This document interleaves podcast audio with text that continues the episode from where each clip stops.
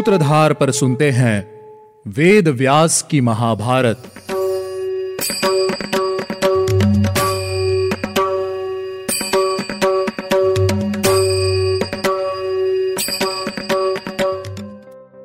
इंद्र ने जैसे ही गुफा के द्वार से उस पर्वत को हटाया तो उन्होंने पाया कि वहाँ उन्हीं के जैसे चार और इंद्र उपस्थित हैं।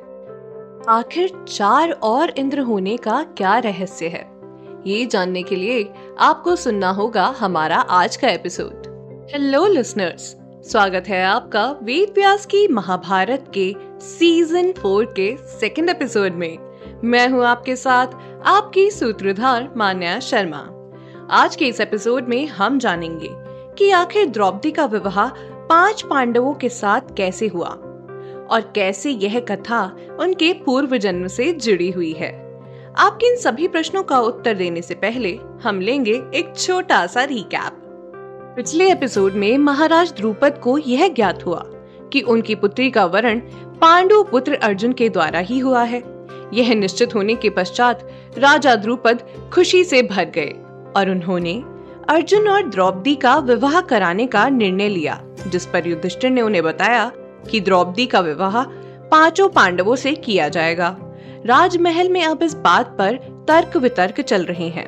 इसी बीच, वहाँ भगवान वेद व्यास जी का आगमन हुआ। चलिए अब जानते हैं आगे की कथा।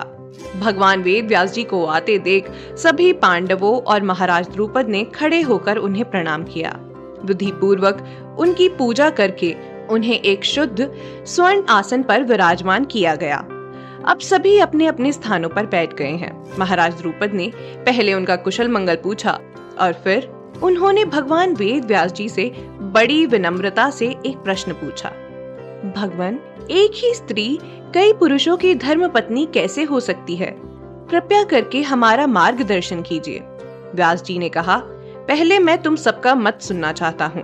महाराज द्रुपद ने कहा, भगवान, मेरी राय में तो यह अधर्म ही है, क्योंकि यह लोक और वेद दोनों के विरुद्ध है। बहुत से पुरुषों की एक ही पत्नी हूँ। ऐसा मैंने कभी नहीं सुना है। मेरे अनुसार, विद्वान पुरुष को ऐसे अधर्म का आचरण नहीं करना चाहिए है। अष्टद्युम ने कहा, भगवान, आप ही बताइए। बड़ा भाई सदाचारी होते हुए भी अपने छोटे भाई की पत्नी के साथ समागम कैसे कर सकता है? यह कार्य धर्म है या अधर्म? इसका निश्चय करना हम जैसे लोगों के लिए संभव नहीं है। इसीलिए मैं इस विवाह के लिए सम्मति नहीं दे सकता। युधिष्ठिर ने कहा, मेरी वाणी कभी झूठ नहीं बोलती है, और ना ही मेरी बुद्धि कभी अधर्म में लगती है। परंतु इस विवाह में मेरे मन की सम्मति है।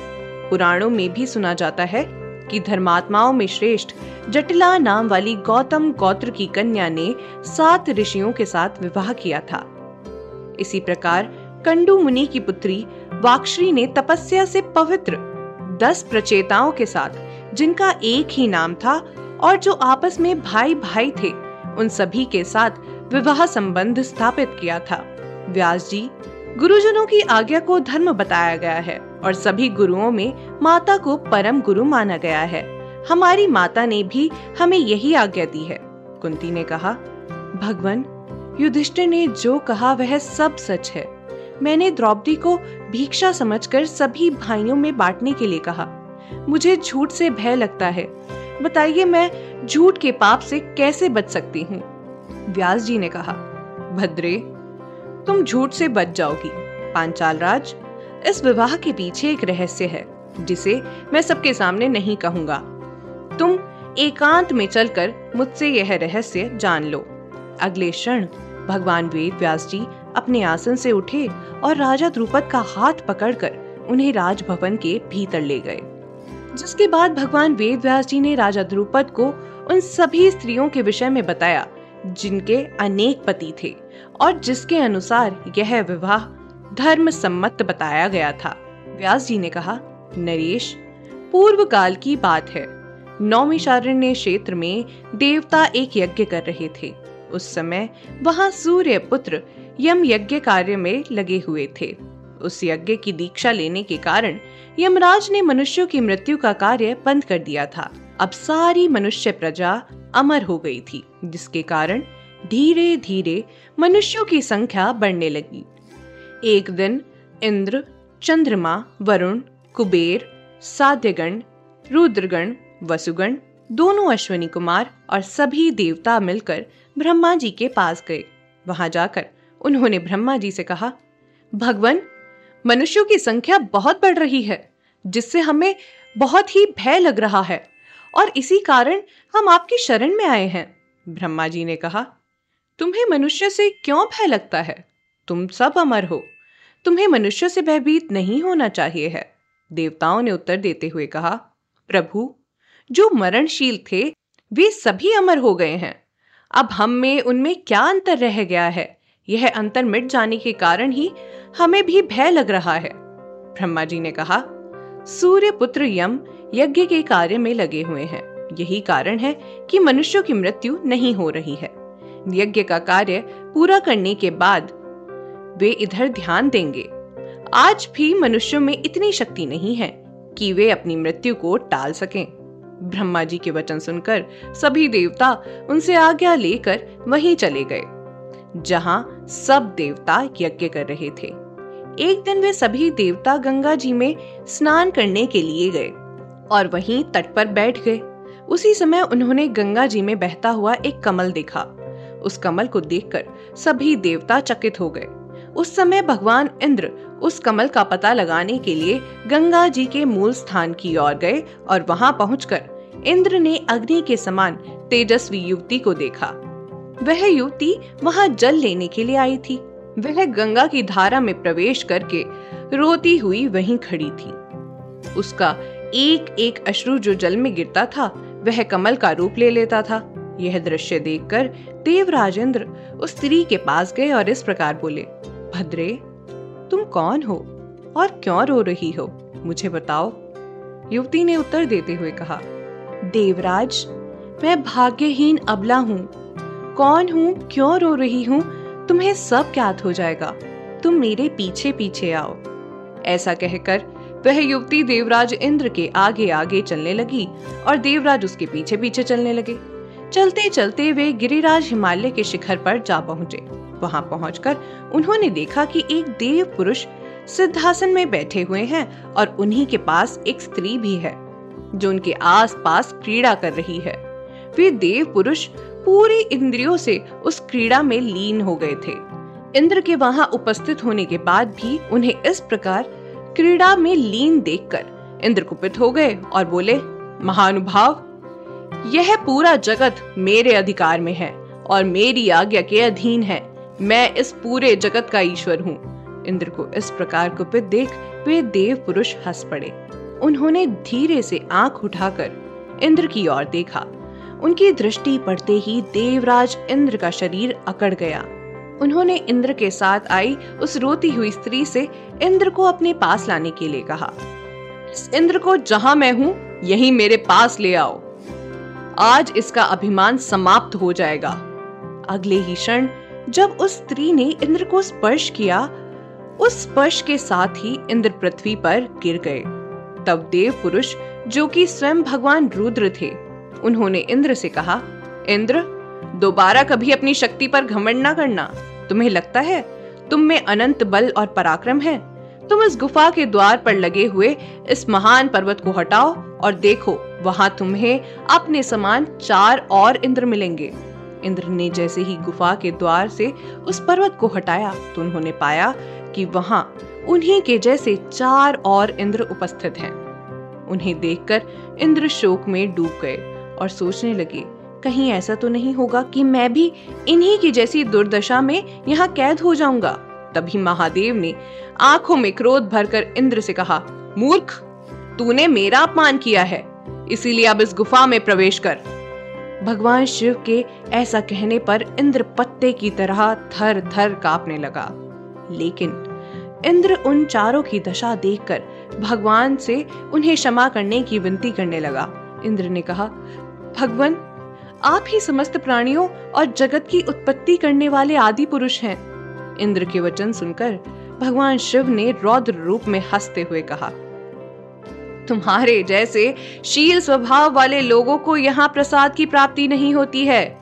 ये चारों इंद्र भी पहले तुम्हारी ही तरह थे। अब तुम भी इनके साथ इसी गुफा में निवास करो। तुम सभी का भविष्य एक ही जैसा होने वाला है। तुम सभी को मनुष्य योनि में जन्म लेना होगा। उस जन्म में तुम अनेक बुरे कर्म करके, बहुत लोगों को मौत के घाट उतार कर अपने जीवन में पुण्य कमाकर ही दोबारा इंद्र लोक को लौट पाओगे। मैंने जो कहा है, वह सब तुम्हें करना होगा। तुम्हारे उस जीवन में तुम्हें तरह तरह के निर्धारित कार्य भी करने होंगे। भगवान रुद्र के वचन सुनकर उन चारों इंद्र ने भी कहा भगवान, आपने जैसा कहा है, हम वैसा ही करेंगे।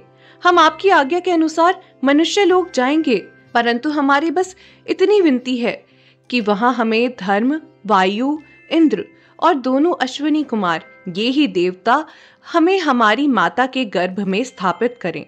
उन चारों के वचन सुनकर वज्रधारी इंद्र ने इस प्रकार कहा, भगवान मैं अपने वीर्य से अपने ही अंश रूपी पुरुष को देवताओं के कार्य के लिए समर्पित करूँगा, जो इन चारों के साथ पांचवा होगा, उसे मैं स्वयं ही उत्पन्न करूँगा। उन सभी के वचन सुनकर भगवान रुद्र ने उन्हें उनकी कामना पूर्ण करने का वरदान दिया और साथ ही उन्हें लोक माननीय युवती स्त्री को, जो स्वर्ग लोक की लक्ष्मी थी, उसे मनुष्य लोक में उनकी पत्नी निश्चित किया। इसके पश्चात शिव जी उन सभी इंद्र को अपने साथ लेकर भगवान नारायण के पास गए। उन्होंने भी उन्हीं सब बातों के लिए आज्ञा दी। उस समय भगवान नारायण ने अपने सर से दो केश निकाले, जिनमें एक श्वेत और दूसरा श्याम रंग था। वे दोनों केश दो यदुवंशी स्त्रियों के गर्भ में स्थापित हुए, जिससे माता रोहिणी को श्वेत केश से बलराम की प्राप्ति हुई। और माता देवकी को श्री कृष्ण की। तो इस कथा से राजा द्रुपद को और हमें यह पता चला कि वे पाँच इंद्र ही पांडव रूप में जन्मे हैं और स्वर्ग लोक की लक्ष्मी द्रौपदी के रूप में जन्मी है, जिसे पहले ही स्वयं भगवान शिव ने पाँचों पांडवों की पत्नी के रूप में नियुक्त किया है। यह कथा सुनाने के पश्चात भगवान वेद व्यास जी ने राजा द्रुपद को दिव्य दृष्टि प्रदान की, जिससे राजा द्रुपद सभी पांडवों और द्रौपदी को उनके वास्तविक रूप में देख पाए। यह महान आश्चर्य देखकर राजा द्रुपद ने प्रसन्नता से भरकर व्यास देव जी के चरण पकड़ लिए।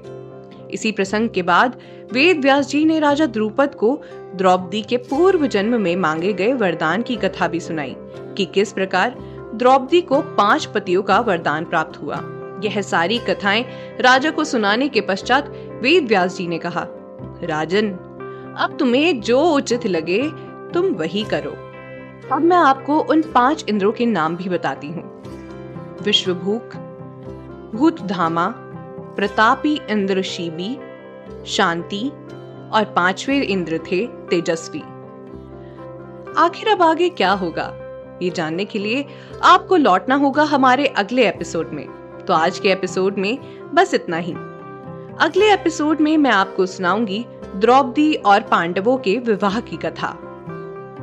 उम्मीद है आपको हमारा यह एपिसोड पसंद आया होगा। अगर आप इस एपिसोड से रिलेटेड कोई भी सवाल पूछना चाहते हैं तो हमारे social media platform Twitter, Facebook, Instagram पर हमसे संपर्क कर सकते हैं। हमारा सोशल मीडिया हैंडल है माई सूत्रधार। साथ ही साथ ऐसी ही अनेक रोचक पौराणिक कथाओं के वीडियो देखने के लिए आप डाउनलोड कर सकते हैं हमारी सूत्रधार ऐप। हमारी ऐप एंड्रॉइड और आईओएस दोनों यूज़र्स के लिए उपलब्ध है। यहाँ आपको हर एक कहानी, सुंदर चित्रण और सटीक फैक्ट्स के साथ मिलेगी। इसके अलावा आप श्री राम कथा मिनी टेल्स पॉडकास्ट हिंदी और इंग्लिश नल दमयंती प्रेम कथा, हिंदी इंग्लिश तथा ऐसी ही अनेक कहानियाँ अपने मन पसंद ऑडियो प्लेटफॉर्म पर सुन सकते हैं। लिंक आपको डिस्क्रिप्शन में मिल जाएगा। मैं आपकी सूत्रधार मान्या शर्मा, मिलूँगी आपसे अगले एपिसोड में। याद रखिएगा, हम हर सोमवार और शुक्रवार आपसे मिलते रहेंगे।